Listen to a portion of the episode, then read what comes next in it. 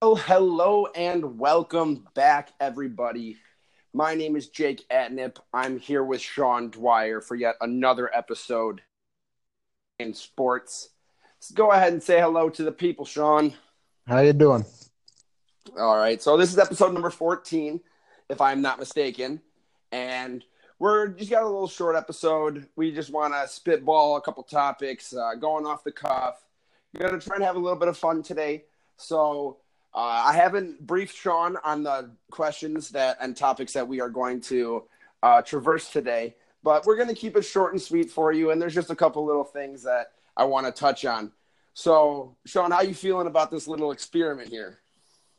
I'm interested. Just interested. We'll see how it goes. All righty. So, either way, you know, there, there's been a lot going on. Uh, we did our little farm system breakdown and touch on the finals. And now that everything's over with, the cup's done, you know, the NBA finals done. We, we're not, we haven't done a full blown show on these, but I want to make sure we touch on a couple topics. As everybody knows, the Warriors swept the Cavs and the Capitals beat Vegas pretty handily in the Stanley Cup. So we're going to go from two storylines there. We're not going to talk about the series today. We will do that in another podcast, I'm sure. We'll have a little bit of talk about it, but I want to ask something. We'll start off with the NHL. I want to ask Sean. I know you're a, a Facebook guy. You go on Instagram and check out the funny videos. So you've seen how crazy Alex Ovechkin has gone over the last week. Yeah. Oh yeah, yeah. so tell me, what is your favorite Alex Ovechkin Stanley Cup activity that you have seen him partake in over the last week? Well, I think it was a tie. It's a tie for me between the doing the keg stand on the Stanley Cup. That one, that one was pretty good. Wasn't he uh, at the Nationals game?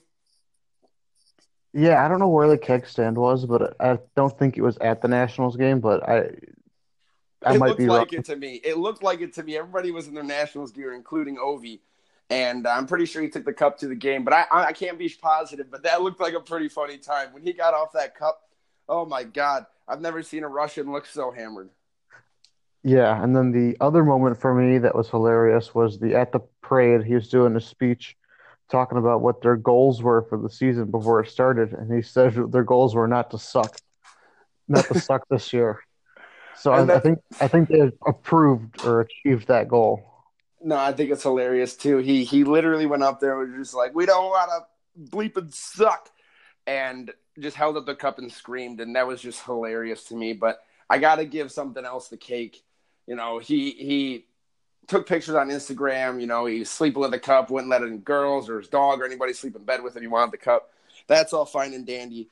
But I think the funniest thing I saw was he was doing snow angels in a pond with random people while he was hammered drunk and it just was full on No, and this guy was having literally the absolute time of his life and he could get away with anything. It was hilarious. I remember falling into a pond at the mall when i was a kid and that was embarrassing. This guy just dived in and started doing snow angels and splashing everywhere. A grown-ass man just won the stanley cup and he is having the time of his life. I love it. I love it yeah, I mean, he he can do that stuff because he can back it up on the ice. I mean, obviously, Alex Ovechkin is a great NHL player. He'll go down as one of the greats, and you know, this is just the crowning jewel of his career. And I think he's a, most definitely a Hall of Famer now with that Stanley Cup. Well, either way, he's had so many MVPs, so many goals. I mean, I don't I don't think it does it even. I think he would have been a Hall of Famer anyways. But you look at him now captain. You know, he's led that Washington Capitals team forever. And if there's anybody who deserves it, it's him. He's gotten beat out so many times in crappy circumstances with crappy teams. You know, everybody you could compare him to the next person we're going to talk to and LeBron talk about LeBron James. And he was just trying to make it work, scoring 50 goals every other year. And uh, he finally got it. So I'm happy for the man. Yeah, so now, like I said, we're gonna get a little into a little LeBron talk, and we already know what happened in the finals, but everybody's been arguing and all these rumors and all these conspiracies and all these thoughts and prayers. But you know, LeBron's a free agent, and I want your fast answer right now. Where's LeBron going in free agency? Philadelphia. You really think he's going to go play with Ben Simmons, and why? Well, to me, it comes down to Philadelphia and the Lakers. Uh, those are the two that are in my mind. People talking crazy No. about Boston, but I don't think he goes to the Lakers because There's no way he goes to the Lakers. Everybody's crazy, man. Everybody's crazy. you got to remember there's the whole LeVar Ball aspect to the Lakers now. That's Oh, Oh, that's oh, I know. And who cares about that? Not me. Not LeBron. I- LeBron cares. I'll tell you right No, now, LeBron no, cares. But what I'm saying by LeBron cares is that he doesn't want to deal with that. When I say I don't care, I don't want to deal with that shit. Yep, that's exactly what I think it's like. I think if the Lakers passed on Lonzo and they drafted somebody else and they don't have Lonzo on the team right now, I think the Lakers are the odds-on favorites. But, you know, he, he's going to be the main ball carrier, the main guy in the on the Lakers.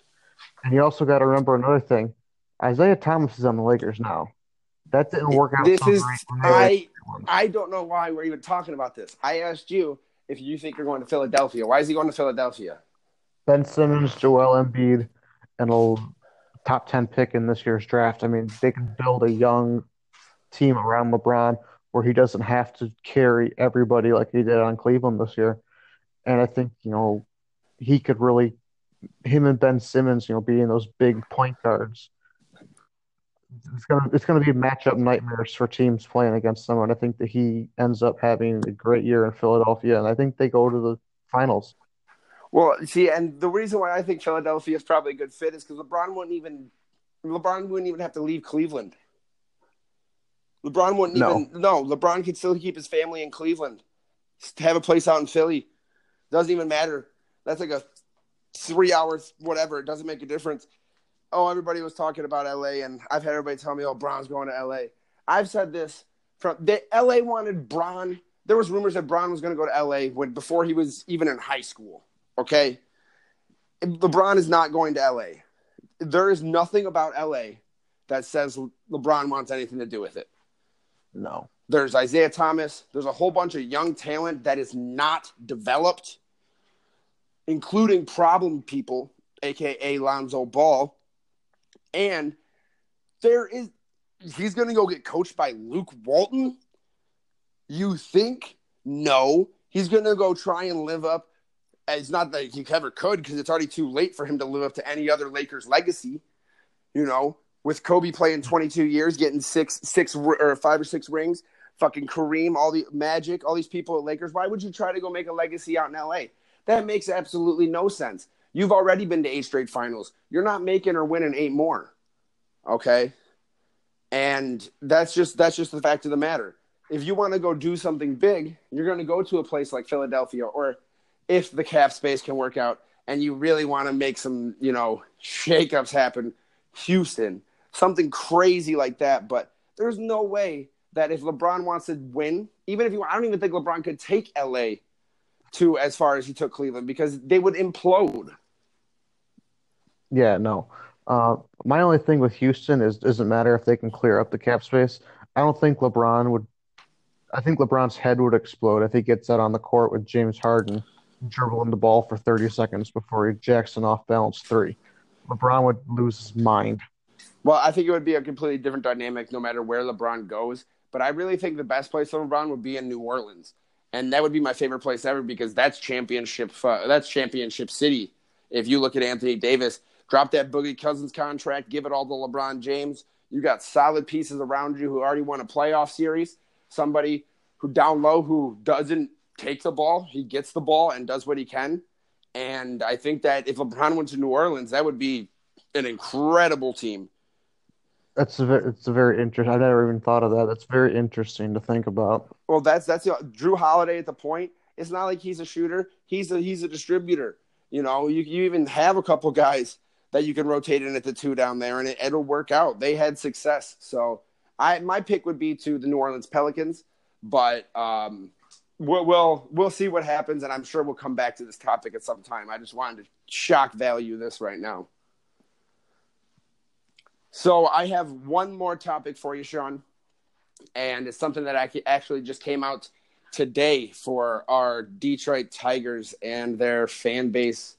Our million dollar, hundred, two hundred trillion dollar man and Triple Crown winner Miguel Cabrera is now out for the season with a torn tendon in his bicep. And he basically hasn't produced for years. And it's it's basically looking like it's going to be the end of his career. So, I mean, what do you take from this? And why do the Tigers not try to do something with his contract? Well, they don't try and do something with the contract because there's nothing to do. I mean, and obviously, a team doesn't matter how much of the salary, a portion of it is Detroit eats. They're not going to be able to trade his contract. You know, upwards of almost thirty million a year, even if Detroit takes seven or eight, which is what they've done for Prince Fielder and Justin Verlander to make trades happen it's still too much for a team for a mid 30s first baseman who is on a steep decline in his career. So it's going to come down to how much money is left on that contract at the end of the year. And if the Ilitches want to just write Miguel Cabrera a big fat check and say thank you, but um, it's not their time's done here, which I don't think they do. I don't think players, you know, they're in cost cutting mode. They're not going to buy out a hundred million dollars but it's just an odd situation to me because Miguel Cabrera was obviously for such a long time such a great hitter, and it's like the past two years, you know, he said that he's played hurt, but uh, he's played hurt in his career before, but it's never looked like this. Well, you got to remember, first of all, Miguel Cabrera is getting old, and there's nothing wrong with it. And I, I just like he said, I don't think the Ilitches will ever cut him a check, but I do believe the man deserves a big old thank you. I've never seen a better hitter in a Detroit Tigers uniform in my lifetime. Most people have never seen a better hitter in a Detroit Tigers uni- uniform ever, in some people's opinion. But regardless, uh, if he, irregardless, if he's going to, if he, if he's going to stick around, it's going to be in a DH role.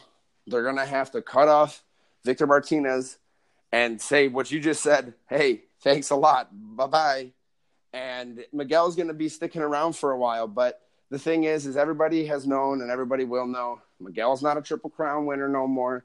He isn't what he used to be. And guess what? Now he's going to get cut from my fantasy team because that's yet another one off for the year. Yeah, him um, Miguel Cabrera is just I don't know. It's an interesting situation. Didn't, you know, his relationship with the fans kind of taken a turn lately too. So it's going to be a very long time for him until 2022. Of course. Now, thank you very much, Sean. I know you've had a very, very busy time the last few weeks in Indianapolis. So thank you for joining us as always. Oh, you're welcome. Now, we would like Sean and I to express our thanks to all of our listeners.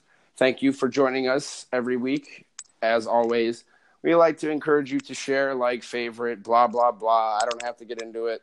You know the you know the drill, but we're still trying to have more people listen, so let's get those out there. And without further ado, we'll cut off our little quick hit episode. And as always, I'm Jake Atnip. I'm Sean Dwyer. Thank you for listening and have a great rest of your week.